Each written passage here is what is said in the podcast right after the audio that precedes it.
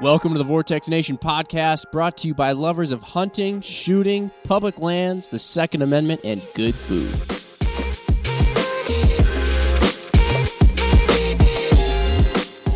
All right, everybody.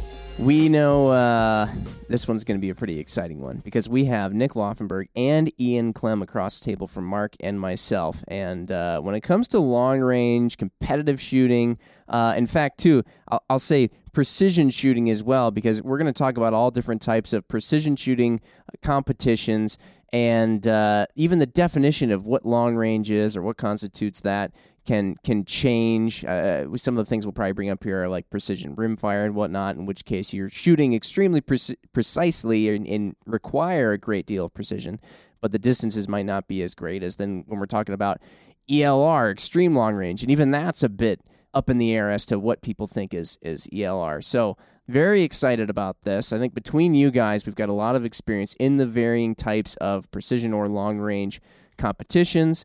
And so, yeah, let's just dive in on what all somebody could get into.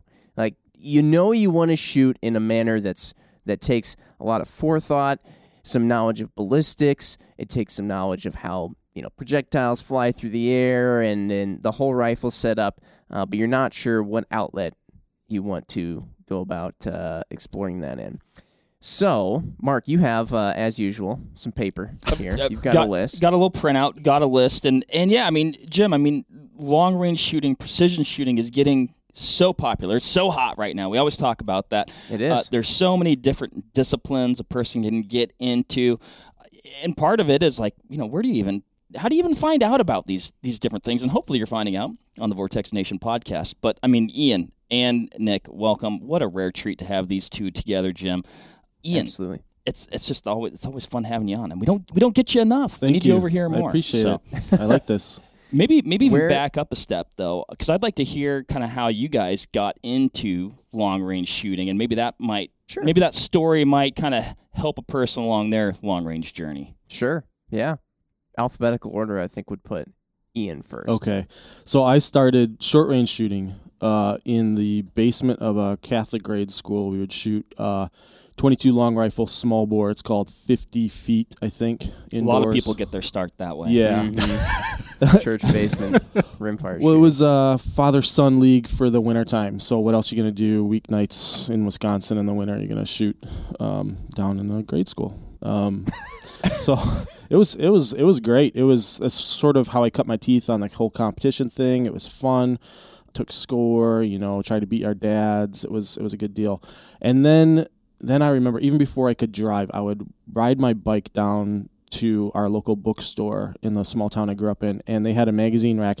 And at the very far corner of the magazine rack was like hand loader magazine, rifle magazine, and something called Varmint Hunter magazine. Oh yeah. And I picked nice. up the Varmint Hunter, and I was like, "What? These guys are shooting prairie dogs at 300 yards, 400 yards." So I saved up all my uh, construction money and bought a 22 250. I bought a, a Ruger number one falling block single shot 22 250. That's a classy gun. Yeah, well, uh, you know, I have this cross dominance left eye, right hand, and it was a single shot with a top tang safety, so it was kind of ambidextrous. And um, Dad had a number one, so I sort of romanticized them a little bit. But I wanted to be one of these guys in the magazines that would go out to South Dakota and set up, you know, with a bipod, and and uh, I think I had like an 18 power scope, which was more power than anyone in my town had. You know, it was yeah. like a huge, huge scope and so learned how to hand load for it and shooting little 40 grain Nosler ballistic tips at almost 4,000 feet per second with this 22 250 and had a blast. We uh, we called them our cowboy trips. Dad would drive me and like two of my buddies from high school, and we each had one of these kind of varmint rifles, either a 223 or 22 250. One guy had a 220 Swift. It was kind of neat and we would uh, practice like finding a prairie dog that far away, trying to see okay what's the wind doing, you know, and we'd spot for each other and had a really really good time because before then I think the longest shot I had ever taken was maybe 150 yards at a crow back home here, so that was big country, big sky, and long range, and it came home you know with stories to tell your friends and, and you were a hero for, for shooting this prairie dog at 400 yards.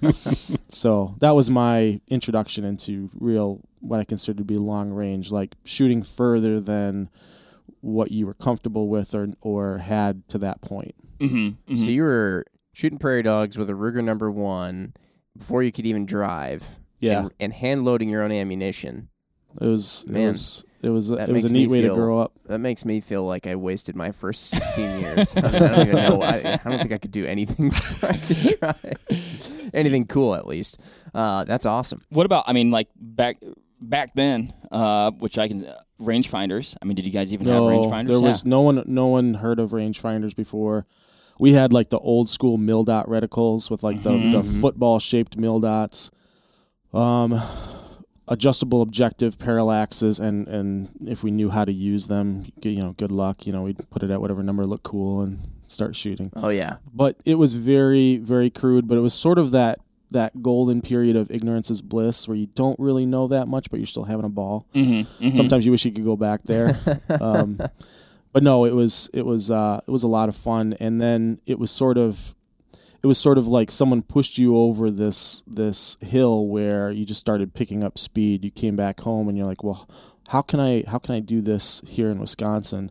Are there any um, you know ranges in the area? And then you start hearing about well, there's a 600 yard range in Eau Claire if you you know if you drive up there, and and it was it was there was a lot to follow, but that was sort of like the the thing that got me going. And then, well, can I apply this to big game hunting too? You know, if I get good at shooting these little things, then I can shoot something bigger easier. So Nice. anyway. That's awesome. You know, you touched on. I don't, want to get too deep here, but you touched on something that I think, in some ways, like helps define long range in a way. It's like challenging yourself, challenging kind of your your personal uh, effective range, and challenging your comfort zone, and then ex- like your limit is your limit. You know, and then as you mm-hmm. get better, you can shoot further, more accurately, more precisely. So I think oftentimes we think like, oh, I have to be able to shoot like this far or that far. It's like no, it's like where where are you at? Yeah. You know, and then cha- and then to challenge yourself. very incremental goals and gains along the way. You set like a new standard for yourself where now I'm satisfied with this level of precision. See if I can't ratchet that down a little more by exploring some of these other things that I haven't been doing yet. And then now you have a new set of standards for yourself and set a new goal according Mhm. to those. Yeah. All right. Awesome. How about you, Nick? I grew up uh, always being in the outdoors, hunting, fishing. Uh, my dad was an outdoorsman as well. He's a very talented archer. Um, he's competed in the world uh, competition, I think, four years. He's so he's he's very good, and I always wanted to shoot with him. So I got into shooting bows, and I was pretty good in the competition area. And um, I turned twelve, and it became time for me to go hunting. And I had buck fever, worse than I've ever experienced. Like any type of nervousness in my life, I couldn't hardly stand in my tree stand. Like I was just shaking so much. I wounded a couple of animals that year, and it completely turned me off hunting with a bow. Um, it just, I don't know what it was, but that, like I just said, nope. I, if I'm going to hunt, I'm going to do it in an ethical way. I'm not going to wound animals. I'd always been pretty good with a rifle. So I decided to kind of put all my eggs in that basket. And okay, I'm going to be a very competent rifle hunter. So I started shooting rifles a lot. I bought my first long range gun, which was actually a 243, uh, not a 243, 223 actually. It was a Savage. Uh, it was their Model 10 police sniper rifle in their uh, Oh. Choate stock. Yes. Yeah, yeah, that thing was pretty badass. Good. Um, Good choice. and I did a lot of work with that. Uh, I, I learned how to shoot kind of with that. I- I started wanting to push things further. I eventually sold that gun, got a 308 because everybody knows you can't be a sniper unless you have a 308, right? Correct. So, Mm. Also so I. I got the because that was a quintessential long range cartridge in my head, right? Um, so I got the 308, which I think a lot of people do start off that way, which I, I'm really happy I did because I put a tremendous amount of rounds on there. I didn't think you could burn out a 308. I successfully did it. Uh, I think I probably had somewhere around 7,000 rounds on that rifle. So I did got into long range shooting that way, and I always wanted to push that envelope a little bit further, a little bit further. Uh, started hand loading. Um, had a family friend teach me how to hand load when I was in my early 20s. Kind of continued to expound upon that, learning new techniques, better equipment, and then uh, kind of got on the competition side of things when I started with Vortex. My first year at Vortex, I, I was working here for just a little bit over a year before my first match, Mm-hmm. and uh, I fell in love with competition long range shooting. I feel like I mean, yeah, when it comes to competition, sort of anything, whatever hobby you're into, it's you can sort of doink around and just have fun with it, and you know, plink or just recreationally do it. But but there's always going to be people who decide, it's not enough. I've determined this is definitely my thing. I don't really want to have another thing, or maybe maybe this will be the biggest thing that I have.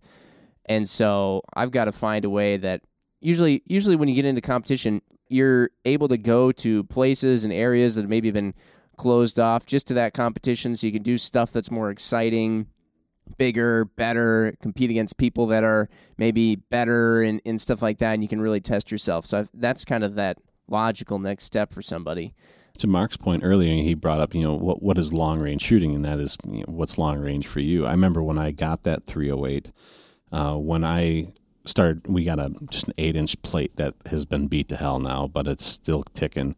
When I was able to hit that eight inch plate at 300 yards, I was just like enamored. Just could not believe the fact that I hit that. Like that was long range shooting. that's so far yeah I know, right? And that I mean that's a chip shot now, right? But that at that time I was tickled to death. And um, I mean by the time before I start or started working for Vortex, I had increased my point to um, I was able to take that same 308 out to 1350 yards. We had a gong out of my parents' house and it was a 20 inch plate. So I mean it was under 2 minutes and it was you know, way past transonic for that 308. I mean, it was, you know, 2,600 feet per second gun shooting a 175 grain bullet. Yeah. that's awesome yeah. Yeah, So, yeah, it changes. Um, so getting into the the competition side of things, you know, the thing we wanted to really go over today is, all right, you've determined maybe that that you enjoy this lifestyle a lot. You want to make it a sport. You want to really push yourself in it.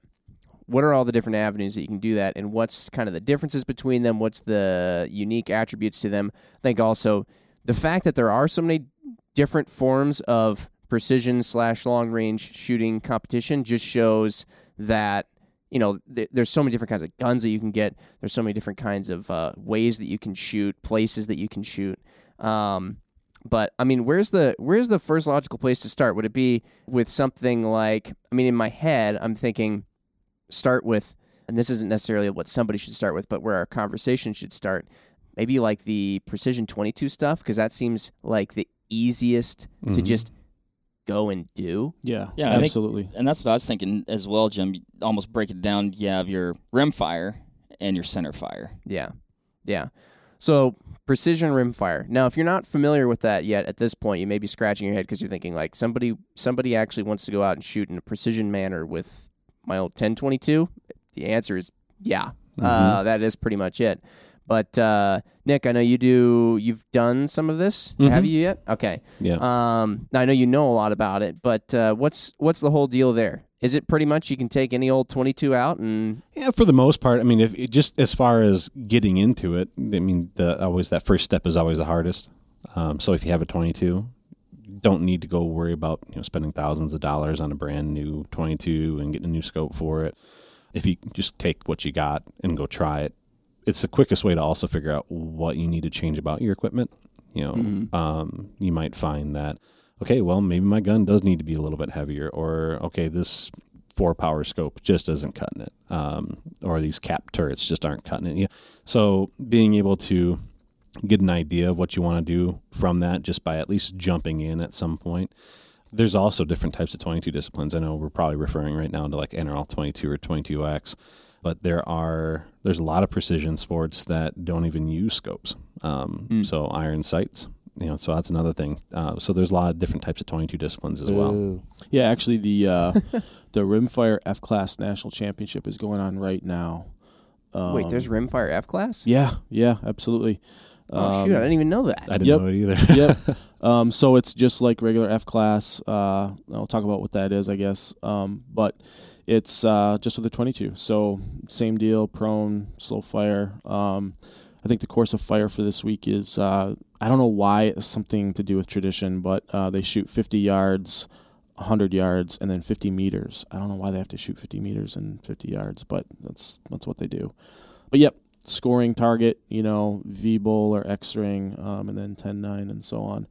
But uh, know, there's a lot to be said for uh, not spending your weekend loading 500 rounds of centerfire ammunition. You know, just grabbing your 22, some ammo, and going and competing. I see myself. I see myself doing that at some point in the future. Yeah. Yeah, I mean, you ta- I mean, everybody's busy, right? You got a family. Like, I love to shoot. Like, you know, I want to compete here, but then ah, if I want to be competitive, maybe I'd need to be reloading. I don't have the time re- to reload. I mean, yeah, just being able to buy some quality 22 ammo.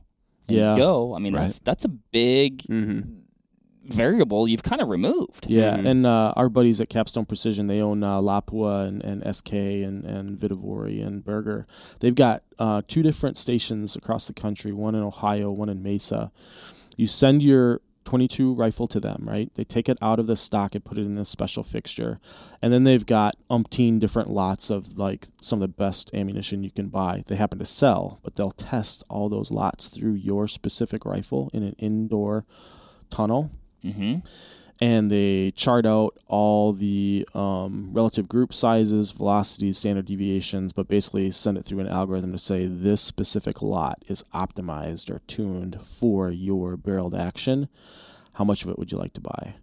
And if you lay into a certain stock of it, uh, that ammo, you know, that service that they've just provided, I think is is uh, don't quote me on this, but I think it's included in that in that deal. Oh wow. So it's a really, really cost effective way because otherwise, I mean, you've done this, I've done this. We go to the our our local store and we try to buy twelve different types of rimfire ammo to see, okay, which What one does my rifle like? Mm, you know, Yeah. You know, then you w- f- find the one you like, and then you go. and hopefully buy they it. Have a different bunch lot. of it. Oh, yeah, exactly. shoot, And then yeah, it, and then yeah. it might not be any good anymore. Yeah, yeah. What, I mean, what you guys are bringing up too is is what blows my mind about the rimfire competition stuff, and really just the rimfire world in general, which is that it's always been. I think when we talked in our rimfire podcast with uh, Seth and Ryan, you know, like like shooting these little tiny calibers and stuff like that has always been. It, it kind of came out of this uh, like history of people wanting to play games, right? Like Oh, it was yeah. it was sort of Mhm. almost like this uh, sort of goof around type thing, pastime.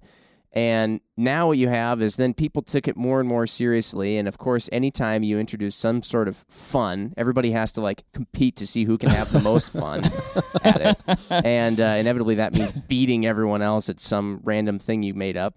But you can take the rimfire thing as far as you want. I mean, you can have there's like a Ruger 1022 or something like that that you can just buy off the shelf. You know, every it seems like every major manufacturer has some basic rimfire.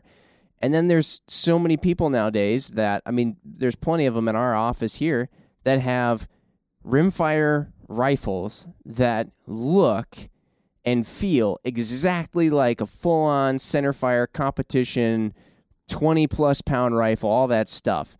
But it shoots little 22.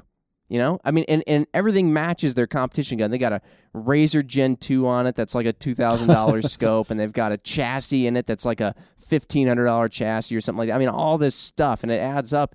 And they're like all in on shooting this little tiny, kind of just like game cartridges in And What's some ways. What's comical to me is like even the magazines are like full length, full size magazines, and Yeah. they got this little tiny Yeah. like twenty two section sticking out in Right. front. Yeah. But I guess if it's if it helps you go through the through the manual of arms, I do actually. So that's one thing I really love about using a 22 as a trainer. I know a lot of people are kind of against using 22 as a trainer.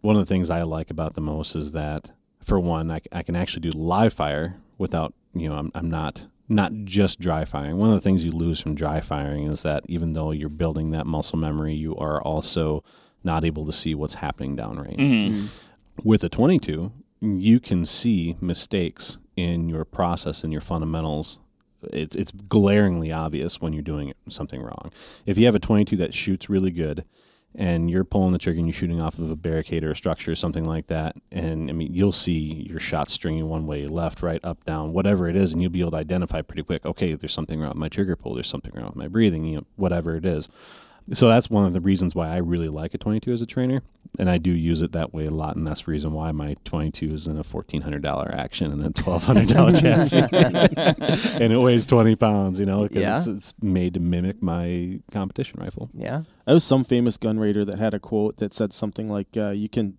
you can tell the seriousness of a rifleman by how serious their 22 is, or something like Right. that." Yeah. yeah, yeah.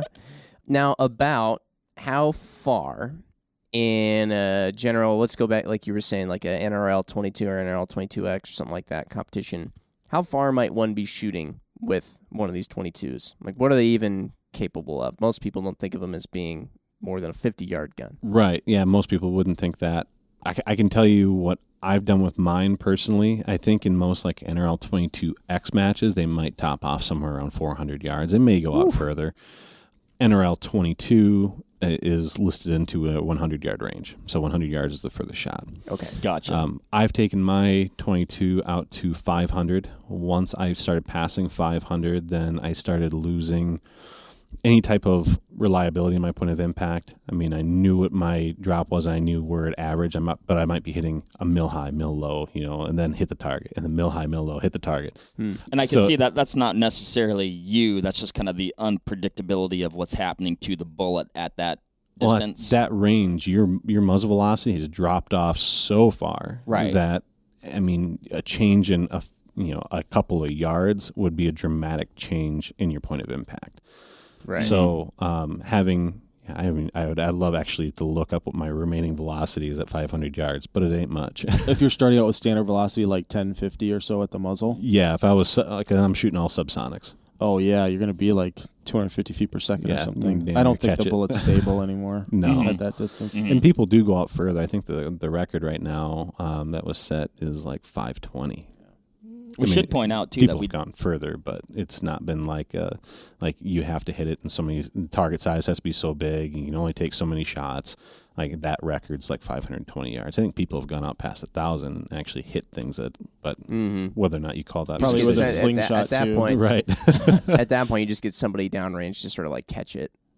right. Like, oh yeah, got it. What I was what I was going to say there. We uh, if anybody's interested, we did do a podcast on NRL We 22 did. 22x. We If you want to look back at that. Mhm. Check that out. We should move on to our next uh, our next one. What would uh, how did what's the order of your list here, Mark? Do you Oh. go to PRS next and all that sort of thing, no particular Okay. order. Well, I'd like to hear. Let's go to one of the most popular ones out there. Yeah, PRS, Precision Rifle Series. So PRS isn't really like it's kind of a type of shooting happens within PRS, right? Yeah, so PRS, that particular name, Precision Rifle Series, is a- a- actually an organization. Kind of like NFL or NBA. Or, yeah, okay. and then there's also the National Rifle League. Those two organizations have basically the same type of shooting going on, Right. just two larger organizations within the United States, governing bodies, kind of. Okay, got it. Now, how does that type of competition work? If somebody showed up to one of these matches, what would they be seeing there? So this is this is probably where if somebody wanted to get into precision rifle and didn't know what direction to go, this would be one of those kind of definers. So PRS, NRL, those are considered to be action shooting sports. So like three gun is an action shooting sport, and that is because it is more of the you get up and run with your gun, move, get position, position. You you changing things up. Um, so it falls under that class. And so if you want to do precision rifle, but you're not like a- lot of guys that are getting into it later in life, you know, maybe they don't have good hips or anything like that. They they can't get out of positions quickly. It might be harder for them to do that type of sport. Okay. So, um, but in that type of competition, a lot of people talk call them like a tactical field match, where you're you take a precision rifle. In fact, I think a lot of precision rifles used in PRS and NRL mimic uh, F class rifles in a lot of ways. I mean, people are even putting tuners on their barrels. I mean, which I, I've I've really only seen in F class before, but Yeah, the technology seems to like kind of trickle down, like it might get generated in the bench rest world even, and then it'll be a few years, and the F class guys will start looking over there, and oh, that's working for them. I'm going to try Yeah. that, and then it sort of trickles to the to the Right. precision stuff. and and we I, I think everybody is just we're always looking for that next level up you know Yeah. maybe a a gun that shoots a half minute just isn't good enough i mean and it, and that's a lot of that psychological but Mhm. it's all about de- uh, increasing your percentage of hitting a small target Um, so if I can have my gun consistently shooting a half minute, that might be fine for me. But the next guy, he feels like he needs to be consistently shooting a quarter minute. Well, if you're consistently shooting a quarter minute, that gun, for one, is, is probably a hell of a nice rifle. But on top of that, you know, something like a tuner can always put that back in. You know, as you have throat erosion, as your you know seating depth becomes more uh, crucial, you can go back in and, and go ahead and retune your rifle when you get to the match. Bring those groups back in and, and go out and shoot. Yeah.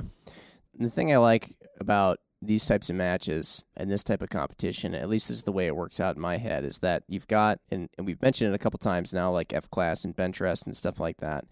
Those ones are where somebody's just really putting so much forethought and so much uh, intentionality and work into a lot of things that happen before even the shot. And obviously, you know, they have to take the shot just right. And there's a lot of marksmanship aspects that happen to that, reading wind, whatnot. But there's so much that happens up to that. And and I know my personality personally is one such that I can't put all my attention on one thing for like a super long time or really keep it there because it's easily distracted and all that stuff. The the nice thing about what we're discussing here with PRS, NRL, these uh, more action shooting precision matches is you kind of have to be a little bit of a jack of all trades and you have to allow yourself to make compromises in some areas because you're on the clock, you know, there's a certain time limit you have to make all your shots within and you're shooting from uncomfortable positions and you're you're doing a lot of different things at once. You're trying to move and you're trying to strategize over am I going to go over here first or am I going over there first or you know how do I I just have to even remember the order I was gonna say remember the order of the of operations. And so you kind of have to allow yourself to make more compromises, and your mind has to switch gears a lot. Which I just for somebody who's maybe slightly ADD, it, like it uh, it satisfies that uh, that bit of just always scattered brainness. You love chaos. I, I do. Um, but that's that's what's pretty fun about it. Like you you have to know about wind. You have to know about ballistics. You gotta know the fundamentals. You gotta know all that stuff.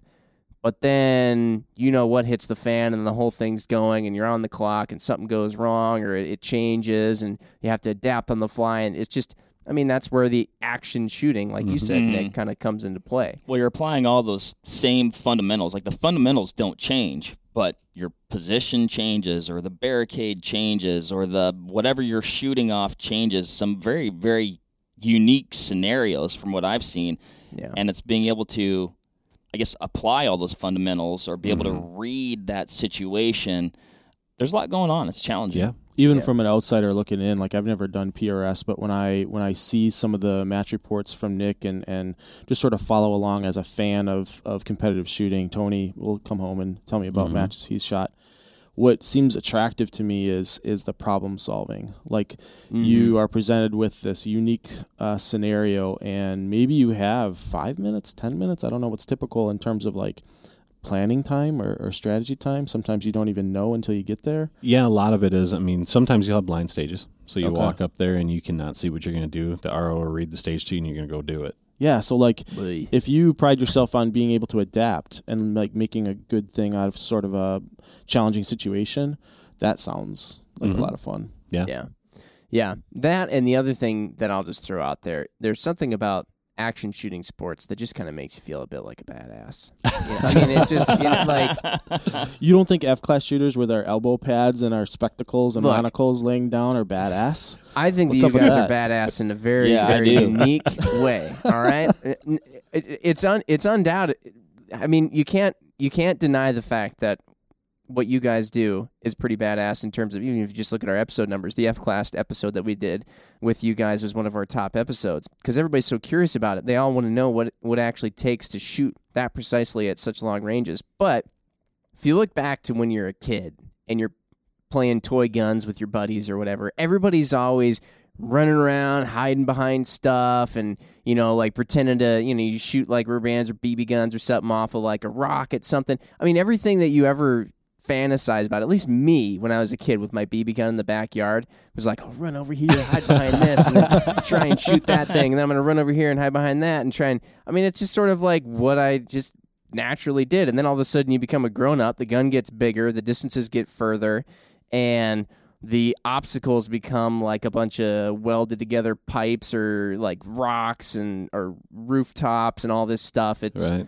it's crazy. But the Yeah. monocle stays the same. D- Uh, we should actually, yeah. man, The monocle might be uh, don't get the don't the flex the uh, barrel rolling skills in uh, in F class too often. Unfortunately, But that's probably that might be a good segue though, because F class like a different set of challenges, right? oh yeah, Yeah, yeah. So it's an international form of competitive shooting. So it's governed by this thing called ICFRA. Let's see if I can get it.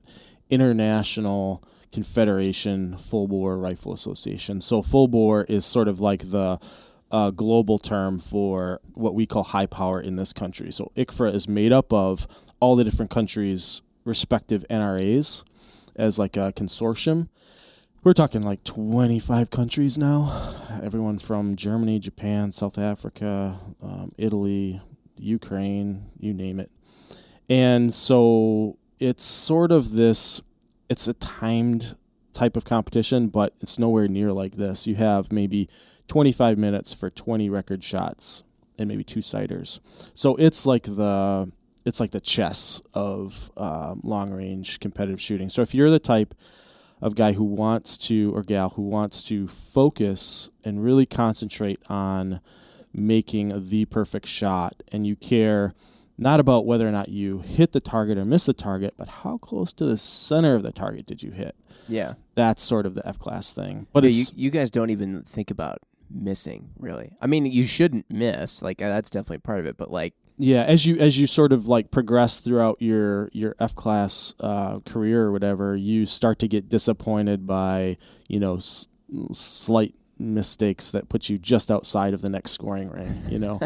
But like we said before it's all relative. So you know you're sort of ratcheting that that standard that you have for your own potential to be precise. But then when you're on the weekend with your high school buddies plinking with your 22s it sort of translates and all those things that you learned from that discipline kind of go towards the informal just Mhm. fun shooting. Yeah, um, so it's a good a good landscape to sort of hone those really fine s- wind reading skills and and uh, and that sort of thing and then you can sort of take that and apply it to hunting or if you want to try a different um, competitive shooting sport Mhm. yeah. Mhm. So yeah, you have you have a time constraint. It's all like you're pretty much in the same position every time you shoot. Yeah, correct? so you're Yep. you're prone, and in fact, your rifle is supported in the front and the back. So there's really no air. I mean, by the time you you start becoming competitive, everyone is a really good trigger puller, Mhm. and so that part of it you sort of take for granted. Breathing, pulse, fundamentals is all in the background, and then the game is just who can make consistently better decisions than everyone else. So Mhm. decisions on when to shoot, when not to shoot, what tempo to shoot at if you've got a favorable condition, and then the biggest one is just what is the wind doing and the light at that specific time that I'm about to pull the trigger, and then compensating for that. Mm. And if I can ask this real quick too, before we go in a little bit further on that, but you guys are primarily shooting 308s. So there's two big divisions within F class, and there's something called F open and FTR. Okay. And TR is target rifle, and for some reason they said, you know what, we should just have a limited class, so that it's a bit more like stock car racing. Everyone's on equal playing uh, ground, equal footing. So we'll make that 308s and 223s. Right. No one really shoots a 223. They I just all shoot so. 308s. Yeah. Sometimes they do well at, at 600 yards with the big, heavy 90 grainers, but everyone really shoots a 308. And then the open, which is anything 35 caliber and less. So the things that are dominating right now 300 WSM, I know. it. 300 RSAUM, uh, 7mm WSM, um, 284. Those are like the, the four big ones for the Okay. open class. And that is, you get a little bit extra weight that you can work with. You get to shoot off a front rest instead of a bipod. So I, I like the 308 uh, FTR division. It's just bipod, a little less weight to work with, a little bit more realistic rifle, practical rifle. In fact, my rifle um, probably weighs quite a bit less than, than Nick's rifle. Oh, okay. Um, so, but yeah, it's it's a kind of a marathon. I'll be shooting nationals in two weeks down at Camp Atterbury, Indiana. So it'll be real swampy, you know, uh, high humidity, um, lots of mirage. But you're shooting for four days and you're shooting about hundred rounds a day. Mm. So you have to keep hydrated, keep your vision up. You know, it's uh, it's not like I don't think of it as an athletic type thing, but it's more of like a mental who can stay mentally sharp for that long for that many shots. Oh yeah, absolutely. Yeah, that's like a marathon, like Yeah. uh, like a mental marathon. hmm I mean, and like we were getting at before too, it's it's not that there's you know when we were talking about uh, PRS NRL shooting, there's so much happening. There's still a lot happening in F class, but it, a lot of it is up to you know the the brain, less physicality. Yep. They've taken out that aspect of it in order to completely focus on on just the accuracy element. Yep. Mhm. And um, I mean, the, the level of detail that I hear F class shooters thinking in is is baffling to me. I mean, the fact that I mean, you have mentioned obviously there's the wind, but then you're thinking about light. You're Mhm. thinking about. I mean, so many people. How many people go to the range now and they they get to the range, they set their stuff down. They're like, yeah, the wind's moving right to left, and then for the rest of the range day, the next hour or two or three, they're like, they just expect a right to left wind. Yeah. Whereas you guys, I mean, you have 20, 25 minutes to shoot or so. You're waiting for gusts to happen and you're watching it. If you're on the far left side of the field, you're looking over at the far right side of the field to see if the grass is starting to blow over there because then you know it's eventually going to come over to you and all this. I mean, it's. Yeah. That's just that's just wind, and then you also have your, I mean, your ballistics, your barrel tuning. I'm I'm curious about all this. You're you're mentioning like cadence. If you have a fair, favorable wind, I'm sure cadence has something to do with barrel harmonics, how often you're shooting or something. I'm So we just we just invented a new format, and it was sort of experimental this year. But um, we did a point series, sort of like PRS or NRL, and we tracked everyone's performance throughout the country, just the U.S., um, and then invited the top 32 FTR and the top 32 Open to this finale that we called the V squared finale. So it was Vortex. And a partner sponsor, Vihtavuori uh, Powders. So V squared finale, and we set it up as an NCAA double elimination bracket. And so we had a camera facing downrange, so you could see the flags that the two competitors were um, looking at in the Mirage, and then a camera facing the two competitors right in the center. And basically, it was like me and Jimmy facing off on the same target, alternating shots left and right it's sort of like a chess match, you know, where like they make a move and you hit the timer and you make a move and you hit the timer. So it was like that. And it came down to the wire with sudden death shoot offs in like more than half of the cases. But it was so fun because usually you have that 25 minutes to use as you will, and you can just sort of sit on your thumbs and wait for hopefully the wind to die down and, and sort of make hay then. You couldn't do that with this format. You had 45 seconds after your partner had shot, your competitor had shot, then it was your turn. So you had to make an honest win call, and maybe the wind got stronger, but you didn't matter. You had to you had to make an honest win call during that 45 seconds, or else you you got scored a miss. That's called full bore shooting. It's what a lot of the rest of the world does, and we wanted to promote the U.S. getting better at wind reading. So let's make an exciting format that's a double elimination mano y mano, no alibis for hey, you got a good target puller, I got a bad one, or you got to shoot in the easy wind, I had to shoot in the hard wind. Shot at the same time, same target, Hmm, and it was a it was a really big success. I think it's going to take off, and that's going to be. And the cool thing is, you can have a bunch of videos after the fact in the weeks later, like inviting former champions to almost um, commentate on the match. And so for beginners, they can watch those videos and say, well, "What is he watching? How is he making this wind read?" And you've got the John Madden, you know, pen on the target, and you can say, you know, okay, I think he's holding here. Let's see what happens. And oh, that's cool. yeah, cause and effect sort of uh, training. I like that.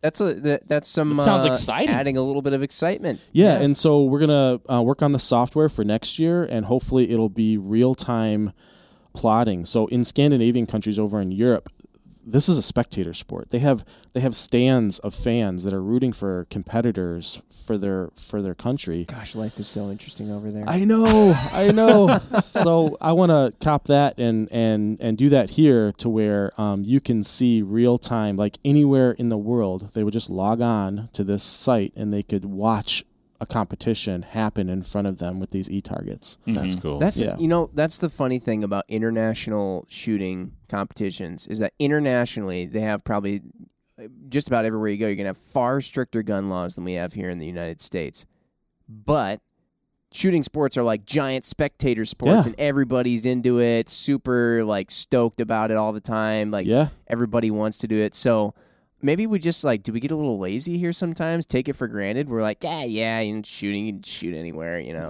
People forget that before baseball and football existed in this country, organized competitive shooting was the number one sport for this country. I'm we should go thinking back to that time. it was 1876. They had the first Creedmoor match, and it was on the Creed farm in upstate New York. And men and women donned their best clothes, and they had sun parasols, and they were watching with, with telescopes, and there was concessions, and and uh, a band would play, and like it was a big national sport.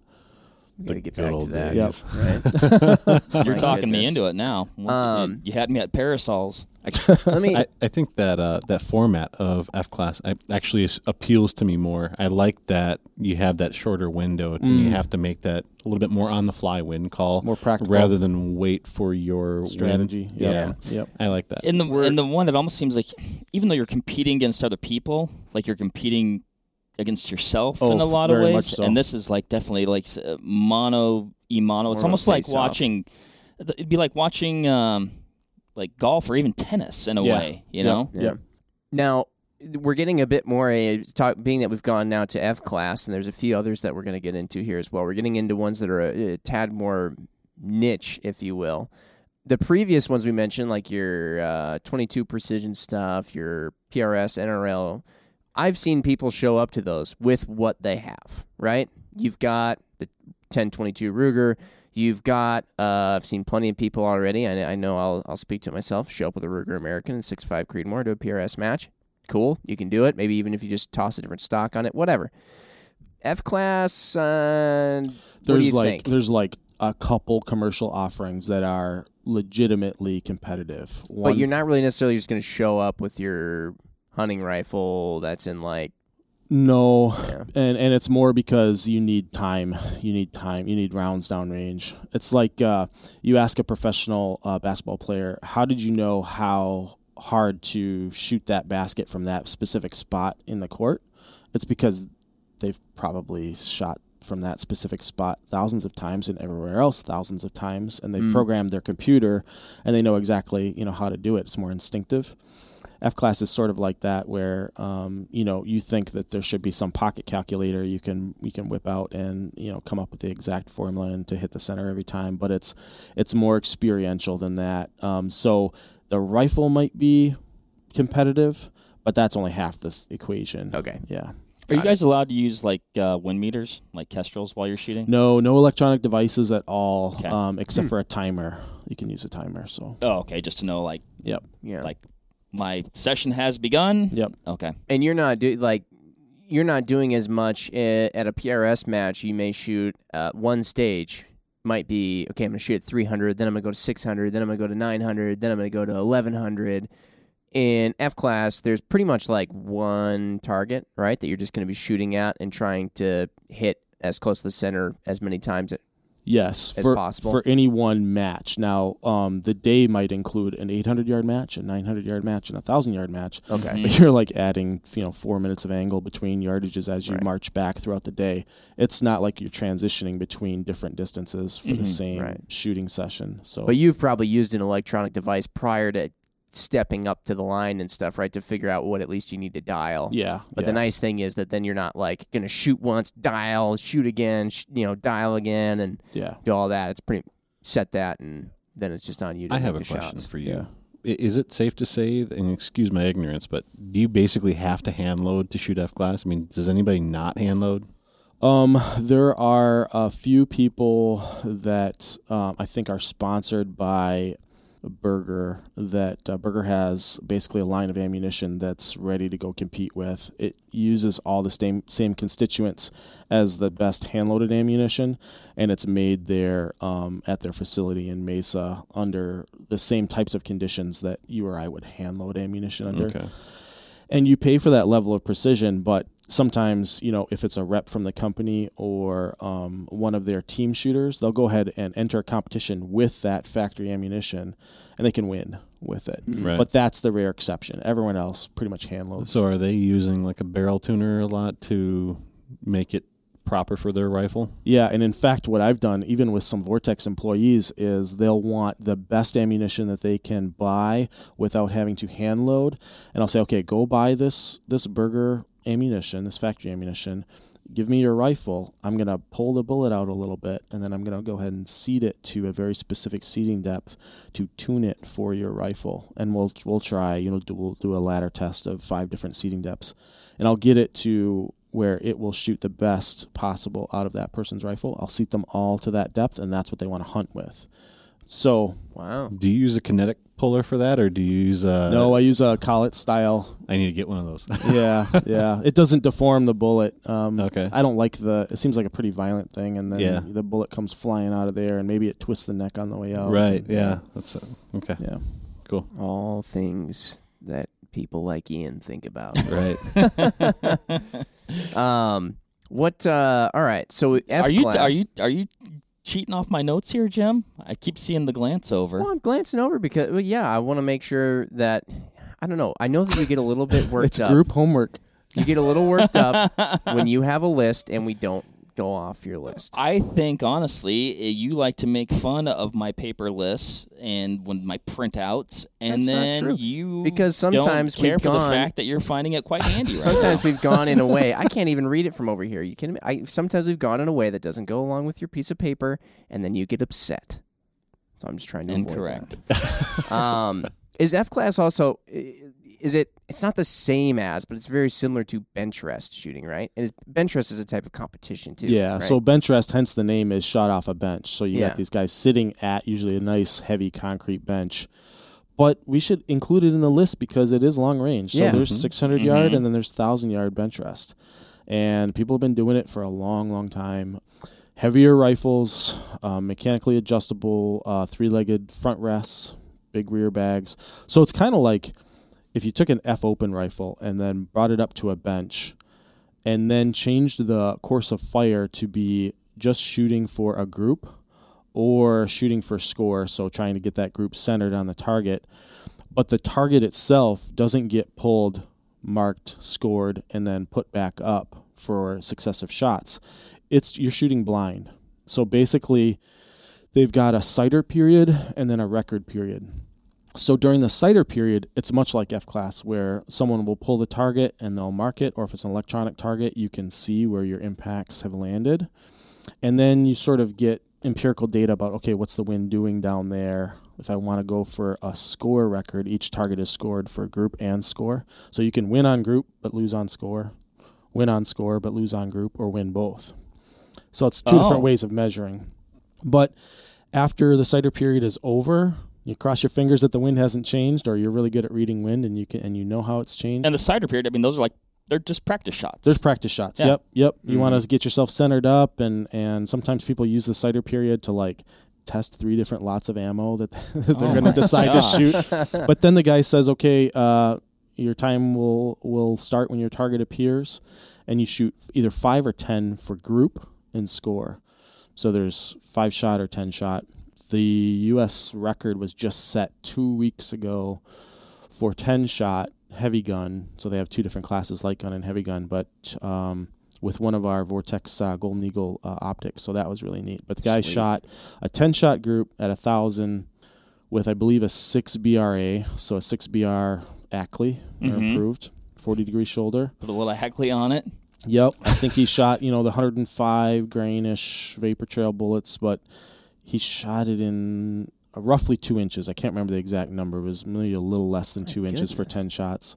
So that's like bench rest is I would say someone's going to correct me here, but I would say 80% r- one uh, you know at the gunsmith shop and the loading bench and then 20% how well do you handle the rifle? How well can you get your shots off quickly? So when you see a, a bench rest match when they say you can go for record sometimes they'll be watching this infield full of flags and the flags look semi ridiculous they're like little windmills and colorful things fluttering here and there and you're like watching this field of flags.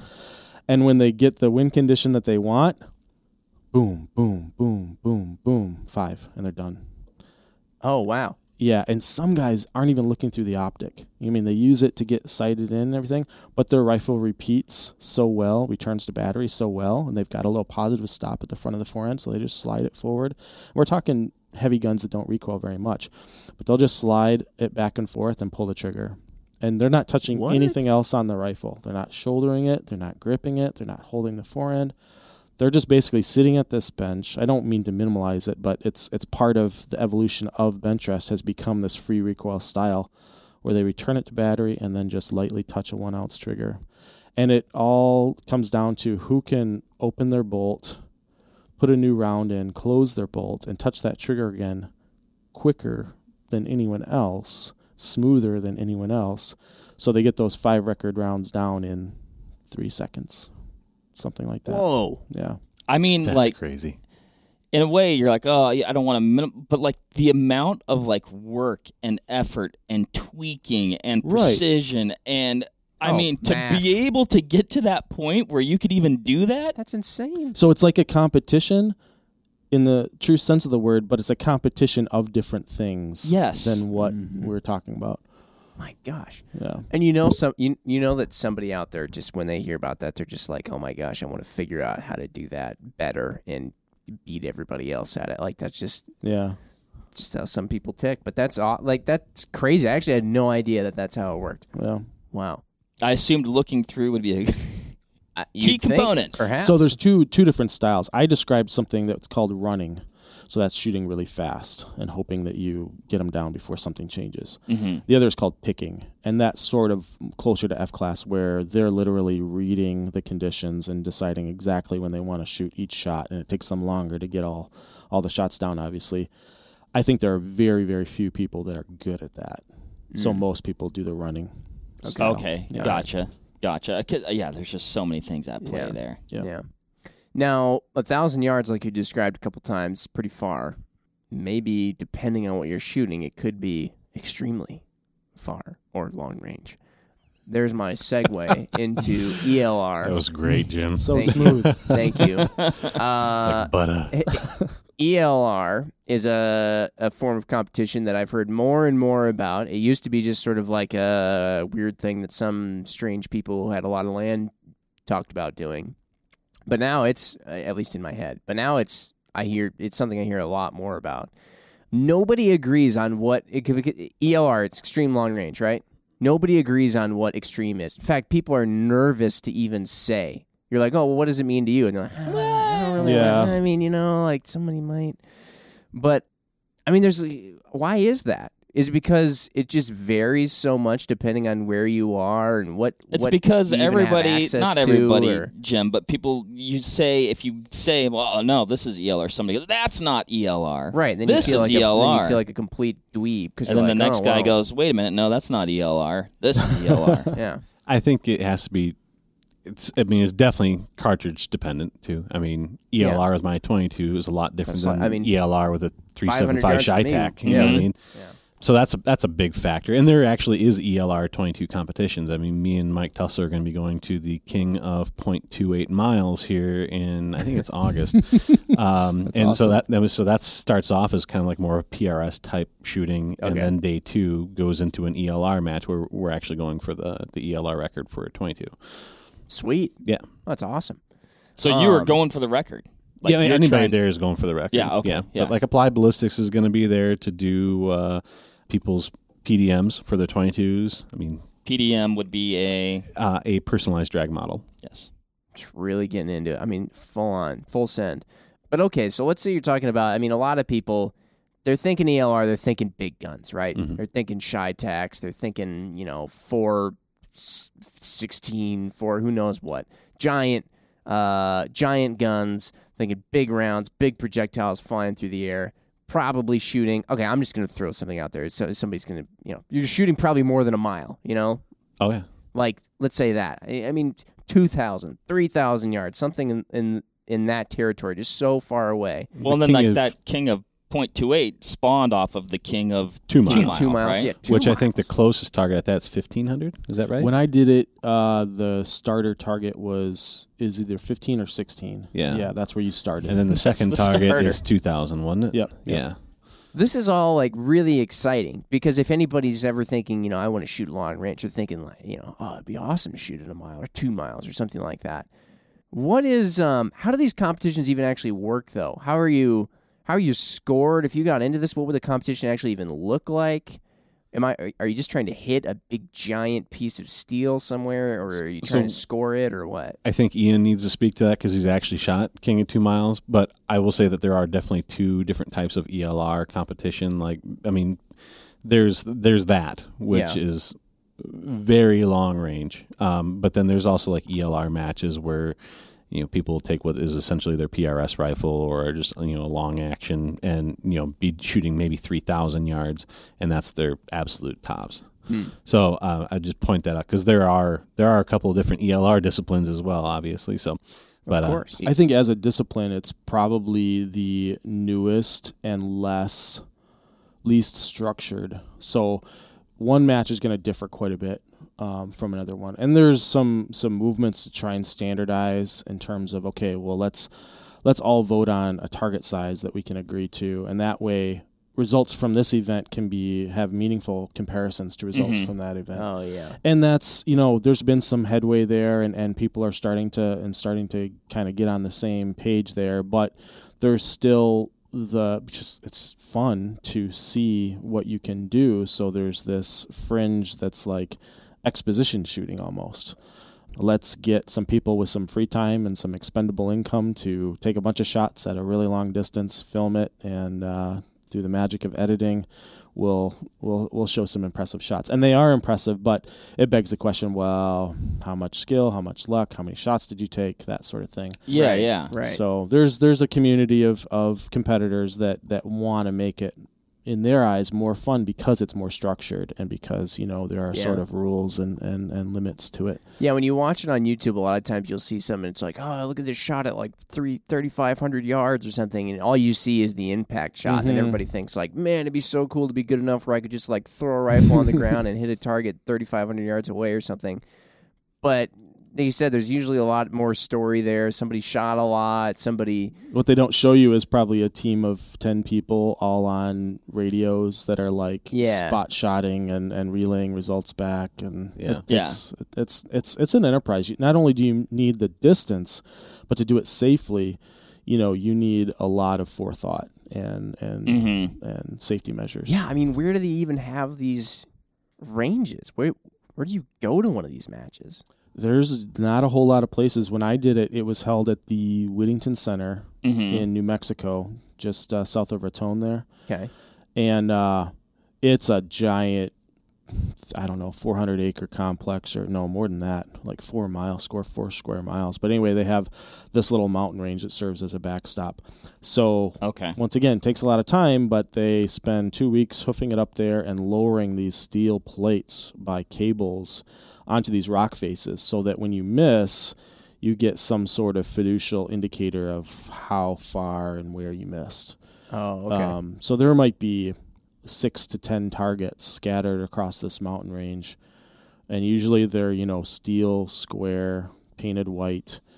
But the thing, I think the thing that I I thought was maybe least fair about the whole deal was you have a squatting time, you know, and it could be quite different from like the morning to the afternoon. And the way they have it set up, there's there's cameras on all these targets, and um, one person shoots at a time. So it takes a long time to get through a fairly small number of competitors Mhm. for an oh, event. yeah. Uh, I think what would be cool is if they had opened it up to more people, so it's not just the same 30 guys showing up to all these events across the country.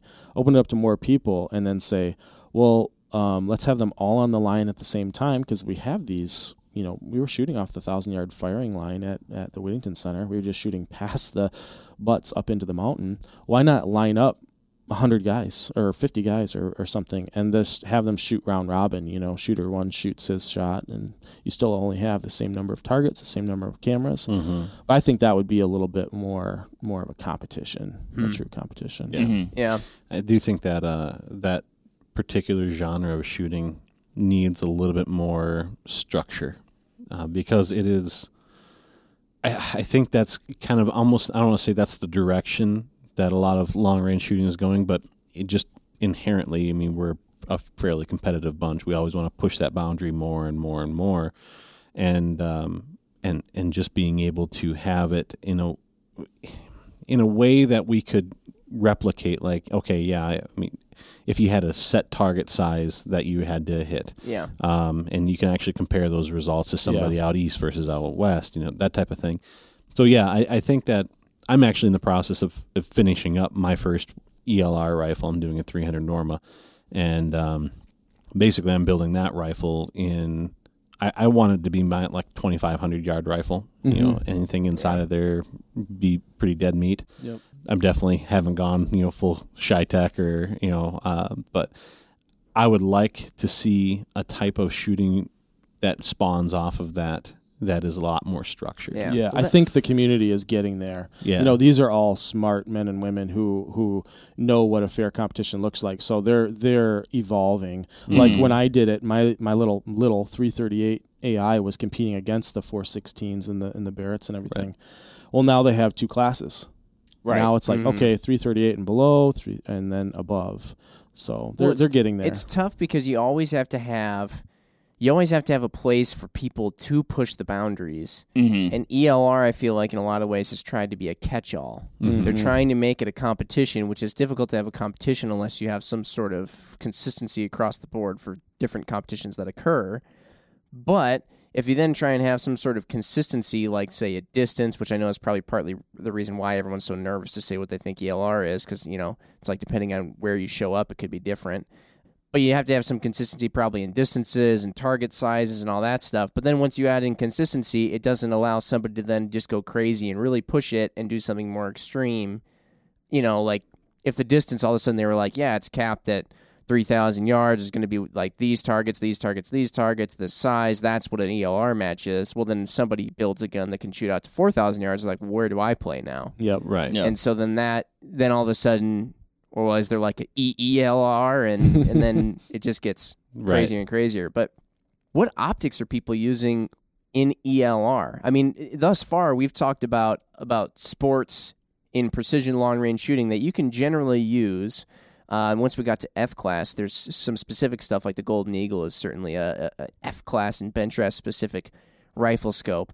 But otherwise, the other stuff you could use a lot of regular optics. In ELR, I see people with Razor Gen 2s and stuff like that on their guns, but I'm thinking to myself, like, how are you managing the amount of travel that you have to have inside the scope? Yeah. I mean, at some point, you just can't have enough travel or, or something. Like, you're, yeah, I mean, are there canted rails that are like 400 MOA canted rails or something? Or, Yeah, yeah. There there are some rails that I mean, I, I've I haven't I haven't been to one of these matches, but I've seen them on TV enough that you know I've people have their had their head basically this high above the stock to look down into their scope. my gosh. Um, there's also rails, of course, rails and mounts that are adjustable, Yeah. uh, which is I think. Like I don't know if you follow Jim See on on but Facebook, but he just did like 3,300 yards with a 308, but he had an adjustable rail on there because it would be literally impossible. But you, you essentially have to have a scope. And by that- adjustable rail, it's actually physically taking the it's actually adding cant to it. yeah. without, okay, without the scope needing to do any of that internally. Yeah. Yeah. Yep. So the way I looked at it when I was picking out an optic was, all right, what's what's the optic that has the most internal range of adjustment? And I'm lucky enough, you know, I had access to a Gen two, but I chose the Gen one because it had a little bit more internal elevation. Mhm. Yep. And you don't need tons of magnification. We're talking about you know three foot by three foot steel out there. So Gen one, and then it was okay. What adjustable bases are out on the market? None of them, like when you unlocked, adjust, and then relocked, you'd have unintentional lateral shift, and I Okay. didn't want to have to deal with that. Unless it was like a one time adjustment to try and max out and then lock it and forget about it. So I ended up machining my own uh, rail that was like a minute and a half. Naturally. This Those- is another thing you I'm, should I'm sorry. Uh, us, yeah, it was it was a degree and a half, so Degree and a half. ninety minutes. Yeah. This is another thing you should know if you're getting into like ELR and F class and all that stuff. I find even PRS too. The dudes who like do the best and really get into it and wind up also like just being super competitive. They probably also know how to machine stuff. They probably also know how to like make stuff, use SolidWorks, and They're Oh, the yeah. tinkerers. yeah, they tinker. Half anyway, of them are barreling their own rifles. yeah, I mean exactly. Yeah. Take, Um, take there's- those skills, and then you also need a, a mountain range as a backstop, and so buy, you're good. buy a mountain range. A so coup- anyway, a couple other tricks. If you specifically get a second focal plane, it sounds weird, but if you have holds in your reticle on a second focal plane, you can multiply the magnitude of those holds downrange by turning your power down. So you don't need a lot of power to make these shots. If you have a second focal plane that's optimized for 24, you turn it down to 12. Now that 15 minutes that you might have had below center is 30 minutes. So you can go ahead and hold Right. 30 minutes low. So that's another trick. And then finally, as people kept pushing, they're like, okay, we need something else. Uh, what else do you got? And they started using periscopes, believe it or not. Yeah. So it's a prism that will bend the real image downrange and give you a fixed b- boost of 200 minutes, you know, oh yeah, I mean the I remember seeing that one time on a gun, and dude, wacky looking. Yep. But you could essentially flip something. And you'd be looking at your normal image, then all of a sudden you flip it, and you've literally, it, by one flip, you've dialed, yeah, like Yeah. 200 MOA or 300 And you, you, MOA or something. you left the ability to have a 100 yard zero way back there. Oh, there. yeah. What- like you, what are you might have a 1,000 yard zero. That's what I chose. Okay. Okay. Yeah. How can you even? What's what's? how do you know if you're zeroed at a thousand? I mean, you maybe you probably have some little like you know quarter size group at a thousand yards, but I mean, is that what everybody's doing? How do they know that there's that there's zero? Just take an average of your group. Or Yeah, something? you wait for like a windless day, and then you're like, okay, spin drift is this. All right, I'm zero. So you just wait for the right condition to get your zero. Wow. Go out there when the sunlight's not very present, or like early in the morning, not enough What- mirage. like, What what did the your group look like with a, th- a thousand yard zero? Like what like what was were you like ten inch group, twelve inch group? This two one, inch this group? one was about five for five shots. Yeah, we're talking about Ian here. Well, no, not necessarily. The the rifle, the guy who built, uh, a friend of mine built the rifle, and it happens to be weirdly accurate, um, or precise, I should say, that that specific rifle. But um, so that helps. Obviously, downrange when you're shooting at three thousand, you know, that's gonna that's gonna help.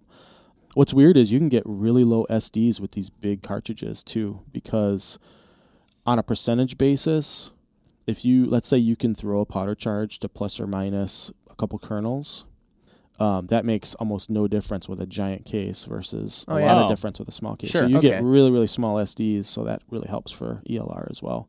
Nice. But finally, so you've got this periscope, and now you might be looking right at the top of your barrel, because literally your gun's pointed like this, and your scope's like Yeah. intersecting your line of sight is intersecting your barrel. So now what you see guys do is they add a second periscope to bend around the side of the barrel so that they can look around their barrel and, and, and see what they need to see.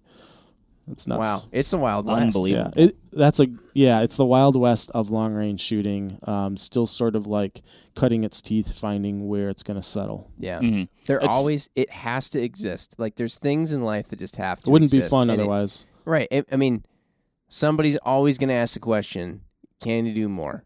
Can you do more? I mean, once they figure out ELR, there's going to be, I guarantee it, there's going to be EELR. And then all of a sudden, there's going to be people trying to find areas in the world where they can shoot over the horizon and hit a target. And They've got, you know, what I, I don't know. It's probably going to happen. Well, They'll th- have to go out to the ocean. Right. There's a match for you. Yeah. Get targets out in the ocean. There's tons of space. yeah. Why stay inside of the atmosphere? Like the, the moon is already painted white, pretty Yeah. much. That's a that's Yeah. a great point. No primer necessary. That's a great. I tell you what, though, with Maybe that's what all those divots Elon's are from. satellites up there, though, you're going to be you're not only going to be waiting for the right wind gust, but you're going to be waiting for the right chain of satellites to not Yeah. be in the way of between you and the moon. those those craters on the moon are actually just some other species ELR. yeah, yeah. Uh, man, that uh, that plane's looking pretty shot up. We might want to stop sometime. All right, we've we've kind of covered some of the. Uh, I feel like some of the main ones that are in people's heads, maybe that they've they've thought of or they've seen, or eh, that kind of fit into what you might think if you're like, well, I want to take this a little bit further. What, are, Mark, on your on your list? What are some of the other ones that I feel like are probably a bit more well, unique? as we're checking things off here, so we've talked about a lot of different disciplines here, and maybe some of them actually we already talked about that fall within that quote NRA high power. But it sounds like when we were chatting previously, that's kind of like an all encompassing thing, and there's subsets within that. Yeah, um, so high what's going on power. You could also like, let's say you wanted to focus on aperture sights, you could shoot sling rifles or Palma rifles, and that isn't supported by a bipod and a rear bag. You have other aids. You have a shooting jacket. You have a shooting glove. You have a pretty high tech sling. You have a lens, believe it or not, that you can choose to either put in your rear aperture sight, your front globe sight, or you can actually attach it to like your head, like shooting glasses. So that magnifies your sight picture, but essentially you're shooting an aperture or iron sights at a target. Their target is roughly four times uh, on an area standard the size of the F class target because it's it's harder. You know, you're supporting that rifle. Oh, you have yeah. more wobble. So there's sling, there's service rifle. So you shoot what looks like uh, an M16. Um, And as of three years ago, they added optics to replicate the fact that you have a four power battle optic now, at least in this country. So you should be able to use a four power optic for for service rifle competition. So. For lack of a better term, that kind of seems like a moving target. Mm-hmm. You know what constitutes a service rifle? Like you said, they Oh, oh, a lot of guys are moving to optics. We got optics now, but even those optics, you know, you got one to tens now and things Yeah. like that. Yeah. So Yeah, and, and per the NRA rules, you can't use a one to ten set at four. Like literally, it can't be able to go past four. right. Right. Um, Mhm. So people use our like a one to four Gen one PST is a pretty common optic to use. Mm-hmm. Yeah. Mm-hmm. Yeah, and then there's you know like um, small bore. You do uh, you can do uh, iron sight twenty two at uh, hundred yards as well, and I consider that long range. And so that's all within sort of the the small bore and high power NRA traditional style prone shooting. One that's similar to small bore isn't on there. It's actually air guns at 100 yards right now are becoming real popular. Mm-hmm. Um, they started out being real popular overseas, um, some heavy gun legislation type countries, um, but now they've come here. Oh, Mark had to prove that he. Oh, did you have it on there? Yeah, he his had- list. he- Oh, he had I to make stand sure we corrected. knew. No, you did your homework. no, yeah. In case you didn't notice, when he very, uh, very openly circled gun in your direction. Well done. Yeah, so these are uh, pre-compressed uh, tanks um, in 25 caliber, 30 caliber, 22 caliber, shooting like little bullet shaped. I mean, they're not the pellets that we grew up with anymore. Right. But yeah, it's it's pretty popular now, and, and they do field field versions where they're you know kind of in a field setting, prone and, and things, and then they do uh, sort of a bench rest version off a bench. It definitely seems like if you're into long range shooting, whatever like firearm or air gun or configuration that you prefer, there's a segment of folks that will compete. Oh, yeah. yeah, There's Yep. something for everybody. if it if it exists, th- somebody's probably made a competition around it. Like I, I, I wouldn't be surprised at all if there's survival rifle competitions. You know, or Well, kind of are. Well, in a- in maybe, that'll that'll get in my next one because I don't Yeah. think we did hit on those, Nick. And it sounds like that's something that you're kind of getting into as of Yeah. late. Are those quotation mark sniper competitions? Yep. Which sound like they kind of bridge PRS with adventure racing ish. Yeah, yeah, um, that's a good way to describe it. Uh, there's there's there's a few of them in the U.S. Um, Vortex will be having their own series of them next year, which is pretty exciting in the 2022 season. Um, there's so the Vortex Team Sniper Challenge. There's Mammoth Sniper Challenge, which we are the co-title sponsor with Grunt Style, and then there are some competition dynamics ones. Um, I think there's a few others, but uh, those are those are some of the bigger ones. And uh, what you're doing is you're taking a precision rifle, and in the hardest divisions and all those, you're also rucking. So, just to break down, like for the Vortex Team Sniper Challenge, you have you have all your gear in um, the LRRP division. So that's the um, oh, I can't remember you what it say stands the for. LARP. the LARPing. LRRP. LARPing. Oh, so we're dressing up as well. yeah. I like this. So- lightning bolt, getting- lightning bolt. So in this division, what cartridge you you running? Lightning bolts. no, okay. Zeus is painted down my rifle. So what you're doing is uh, everything that you're going to be using for that weekend, which is a three day long match, you have on you. So your ammunition, your rifle, all your clothing, all your food, your tent, your sleeping bag, wh- whatever you're going to have, except for with the, without with the exception of water, they will provide you water because if you can that would be 60 pounds of water by itself probably for the weekend. But everything besides water you have to have with you. So over the course of four or three days, you're rucking. You'll probably put on about 40 miles total. I think that's what some of the guys said last year. They put on about 40. Um, you're rucking from stage to stage, so um, not as many stages throughout the weekend. You do, I think, um, five stages a day. And uh, in between each of those stages, you'll have a ruck that is somewhere between a half a mile and five miles. And so they're a lot more, I would say, problem solving uh, oriented. They have, um, you have to shoot pistol as well. So, and they're usually Cool. team events. So there's the Vortex Team Sniper Challenge team event. When you shoot pistol, is it because something jumps out at you in the woods while you're hiking, or Uh, they, well, so they try to make them pretty interesting. Um, usually, you'll start off a stage if it's got pistol. Usually, you have some close range targets that you and your partner both have to clear. Get rid of the targets by you know, engaging them, hitting them twice, and then you move on to rifle. You got to locate the targets in the field, arrange them, gather your dope, communicate where the targets are, and engage those targets too. Mhm. oh, you have a partner too? So like the Mhm. whole time? I Yeah. Did we mention Is it that? generally two man teams? Usually two-man teams. Okay. Yeah.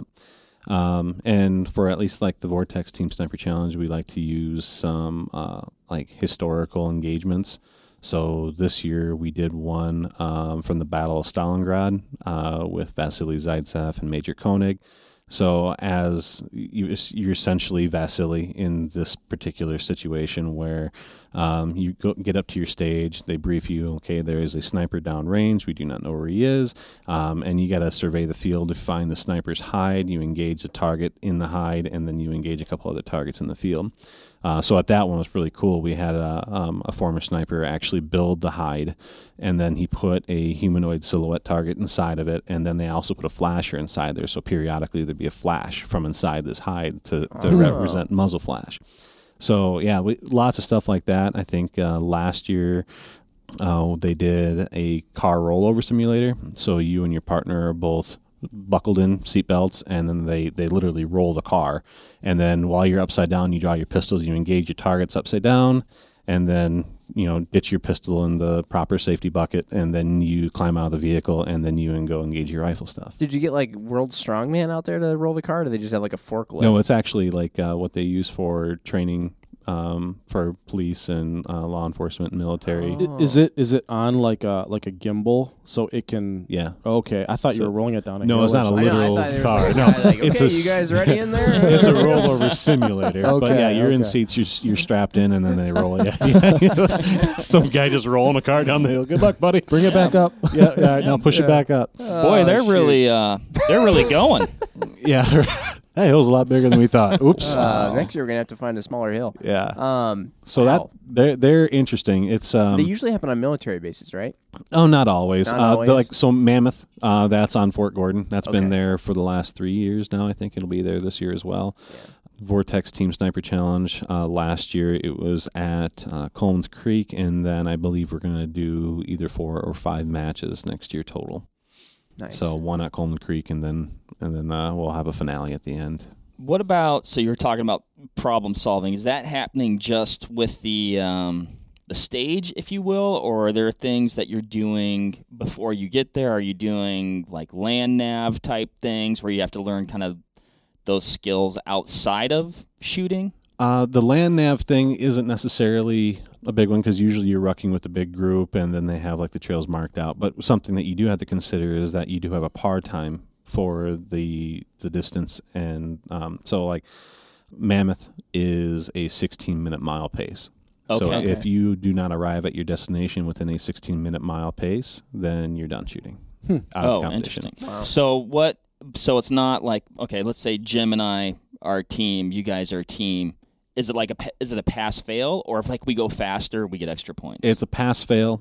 Sometimes what they'll do is they'll if you finish the ruck first, then you get to pick where you are in the shooting order. But that's really the only perk you get. okay. Some guys will literally finish last. In fact, I think uh, uh, Jim See and Isaiah Curtis were intentionally gaming that one a little bit at Mammoth last year, as they were intentionally finishing last because then they would have to shoot first because nobody wanted to shoot first. Well, they were like, "Well, I get up there and I got a clean target." Because they're going Oh. and repainting all the targets at Mammoth. Uh, at Vortex, we don't paint the targets. Um, they're hard, are hard to find for a reason. So they they leave them uh, either paint them gray or they just leave them steel. Hmm. How about that? that is tricky. Yeah. Hmm. So it makes them a little bit more difficult. Um, and we also don't do a 16 minute mile, so it's a little bit uh, the pace is opened up to an 18 minute mile, but um, they actually had to extend one of the rucks last year because the terrain is so bad that it was impossible to get an 18 minute mile even. Oh, Oh. got it. Okay. Cool. Interesting. Oh, yeah, that sounds pretty extreme and all Yeah. kinds of different levels. Yeah, so if somebody likes um, backpack hunting, for instance, uh, I got a couple of friends that do pretty extreme backpack hunts that are going to be coming out and doing those matches this year because Nice. of the fact that, I mean, it's right up their alley. They have a, a usually a lighter weight rifle. Some guys are a little bit ballsy and they carry their full, you know, 22 pound PRS rig with them, Oh, which wow. I, I think is insane. That's uh, No. that was gonna be my, my next question because you're always telling me to add more weight, add more weight, and I was gonna ask you what your rifle's looking like for these sorts of things. So my rifle uh, weighs in um, at 14 pounds, 2 ounces. That's incredibly light for you. Yeah, yeah. Yeah, that's carbon fiber That's Nick really trying. yeah, that, that was me really trying. I'd But have let you borrow my gun. And well, your gun and my gun probably your gun probably weighs just a touch more than mine. Yeah, everybody likes hiking five miles and then getting punched in the shoulder repeatedly. I was talking about the PRS gun. Oh, Yeah, okay, yeah. my bad. I thought you were talking about the old 300. So I'll be shooting a six arc though. Um, Oh. so newer Hornady cartridge. Um, it's a really small case, six millimeter bullet. Lighter ammo. Um, the ammo's lighter, the recoil's lighter, so the I don't need a heavier weight gun. I should still be able to watch my splash. Yeah, uh, it's kind of it's a purpose built rifle. For Now, I'm game. surprised that in a sniper comp, they don't make you shoot 308.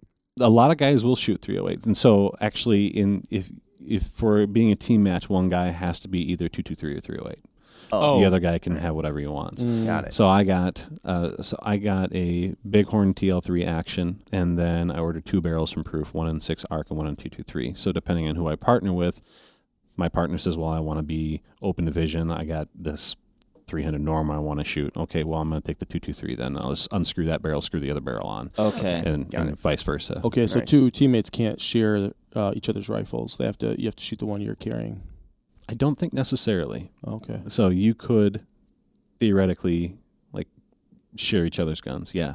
Okay, so you could both shoot the same rifle for the whole competition. One guy could just carry a, a one pound plastic gun, save himself some weight. I suppose probably. Now I'm gaming. Uh, you I was can gonna say game, you're but you gaming would this. but you, most of the time you shoot at the same time. Oh, so gotcha. you would never Oh. be able to get enough hits. Yep. That'd be a problem. I would think it could be an advantage to shoot. Like, let's say if some somebody has to be a 308, then uh, just both guys shoot a 308 because then you could use each other's wind calls and Mm. stuff like that. Yeah, that's that's actually a strategy. So some of the guys down in product development are going to be shooting them next year, and uh, I think all of them are shooting 308 for that reason. So Okay. they're all shooting the same ammunition, basically the same rifle. Um, so they all qualify for secondary shooter. Yeah, I mean it's just going to simplify things across Yeah. the board. Yeah, it does make it a little easier. What about? Very interesting. I've just all these questions, Jim. Now I'm really going down the list. We're Oh, talking. are you moving on to another one? well, wait, were you not? I don't have another one. Well, No. then I'm going to move on. Are there more? All right. Well, Are I've- there I've got I've got a couple more, and and again, this kind of goes back Let's- to if there's some if Let's- you're we're into at it. almost an hour and a half. Let's I know quick list this them. is really good. Lo- long range single shot pistol. Oh, oh that yeah. is that We is needed to an, talk that's about an that. outlier. Um, I think it started out sort of in that varmint hunting, like, well, if we can do this with a rifle, maybe we can do it with a with a pistol. um, but then, of course, what's it gets a little bit blurry. What's the difference between a rifle and a pistol? Because a lot of these specialty pistols, they are built off of bolt action, Quite rifle like. right? Yes. They've got a barrel. I think the shortest one I've ever seen is maybe 10 inches. I've seen some of them are, you know, 22 inches. But there's mid grip, sort of like the old XP 100s. It's got a transfer bar to the action that's back here. Uh, there's rear grip. Um, so it's basically, it looks like a little rifle, but you've cut the buttstock off right at the pistol grip. Usually shot off of a bipod. Mm-hmm. Uh, sometimes they even have like a, a like a palm swell at the bottom that rests nicely on like a sandbag. okay. Um, so it's very supported. And people started to say, well, these things are surprisingly accurate. In fact, hey, my pistol shoots better than my buddy's rifle. This is pretty neat. Well, maybe we'll have a competition surrounding that. I think it spawned out of the western states, Wyoming, Montana, that area. And I think they still hold competitions. They're they're like handgun single shot pistol association, something like that. And they Mhm. hold competitions, usually shooting like uh, steel silhouettes, so Mhm. silhouettes of groundhogs and, and things Mhm. like that. But very neat. I've got a couple of them from um, a related discipline that was called uh, International Handgun Metallic Silhouette, and that was real popular in the 70s. And if you've ever seen a vintage photo of uh, a guy laying down but recumbent, not head first, he's laying down with his head back here, and he's got his foot stretched out, and he's got his pistol like rested on his boot. That's like Yes, called I have actually have you? seen that. Yeah, that's called the uh, some sort of weird uh, Creedmoor position or something like that. And they're iron sights, single shot bolt action pistols, and um, shooting at silhouettes. Um, that was real popular back in the mid '70s to early '80s. Um, but I just I got them as sort of a well, this would be a neat backpacking rifle, so Oh. to speak. You know, Sure. 308. One of them's in 7mm 08. Paul Neese might like that for Oh, his yeah. backpack hunts. But uh, but yeah, it could be super compact and suppressed if you wanted it to be, and um, so kind of a kind of an oddity. But it's it's like answering the question, well, how accurate can a handgun be? Mhm. And that's where they ended up. Well, if you just make it like a rifle, then Yep. yep. Yep. Definitely we unique. want to see how definitely accurate we can get with a pistol. But that's really hard. So why don't we start incorporating a lot of rifle stuff Yep. into it? It is probably pretty important to, to clarify too that these are like the bolt actions. They are pistol Mhm. actions. So like, n- don't take your Remington 700 and cut the stock off. right. Yeah. Once it's a Oh, rifle, yeah. it can't become a pistol. exactly. Yeah. Yeah, yeah, yeah. Easily good- anyway. Very good distinction there. Yes. uh, Nick. Thank you for that. Good call. Okay, we're talking a little bit about like international competitions. Like, are there PRS matches internationally? Is that is that a U.S. thing, or like, are there if a person was so inclined to want to choose a discipline, are there ones that you could kind of select from that are more, I guess, worldwide versus Like regional? if you're like, I want to do competition shooting, and I want to potentially also go internationally to do it too. Yeah, there's quite a few. So PRS, um, or that shooting discipline in general, is exists in many countries. I know we have some guys down in South Africa that do, and then there's in the UK, in Ireland, in uh, Australia. It's pretty big. So yeah, that's that's definitely um, international. Um, I Is think it the same style, or they also call it PRS? um, so it depends. So some like there's PRS Australia, then there's NRL South Africa. Like so, it's it's all Okay. the same style. Um, what they call it might be different. Yeah. But as far as bigger ones, I, I think it's probably more popular in the F class areas and stuff, right? Yeah, Benchrest has a world championship, I believe. That might be every four years. Uh, F class has a world championship. Uh, training for that right now as part of the U.S. team will be in South Africa in 2023, Bloemfontein, South Africa. It got pushed back two years uh, from COVID. The last world championship was two, 2017 in uh, Connaught, uh, Canada. So it kind of goes to a different host country every four years. hmm And then there's a selection process with every team's uh, national team that, that gets down selected, um, and then they travel, and it's it's pretty it's pretty fun. Nice. That's awesome. Well, Mark, We've exhausted the list, Jim. We've exhausted and, our and the list. listeners. we've exhausted. Yes. Uh, if we missed any, though, uh, we'd love for people to comment about that. Uh, the other thing is, Mark, I feel like we should reveal that uh, we are going to do one of these for the first time ever, and we picked we picked the one that's probably arguably the most popular. Uh, I'd say in the United States currently, or at least it, it, it seems to have the biggest groundswell uh, among it right now. it's got some is- zip. it's got some zip, which is uh, action, the action shooting element of long range precision. Uh, we're going to shoot a PRS match. Yeah. Yep. And uh, we'll see how that goes. Really, You gonna shoot center fire or rim fire? Uh, good question. We're going to shoot center fire. Yeah. Okay. So it'll be actually at a Vortex title match, the Vortex Vengeance match Oh, nice. in Pennsylvania. That'll be fun. Indeed. So, yes, uh, hopefully we don't make tremendous fools of ourselves. the other thing is, you know, if this goes well, Mark, uh, we at least know of like eight or ten others that we're going to have to also try, I'm sure.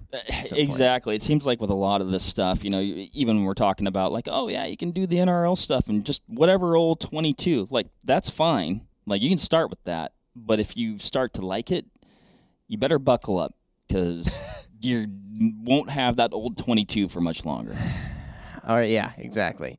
or Um, center fire or whatever. Right, right.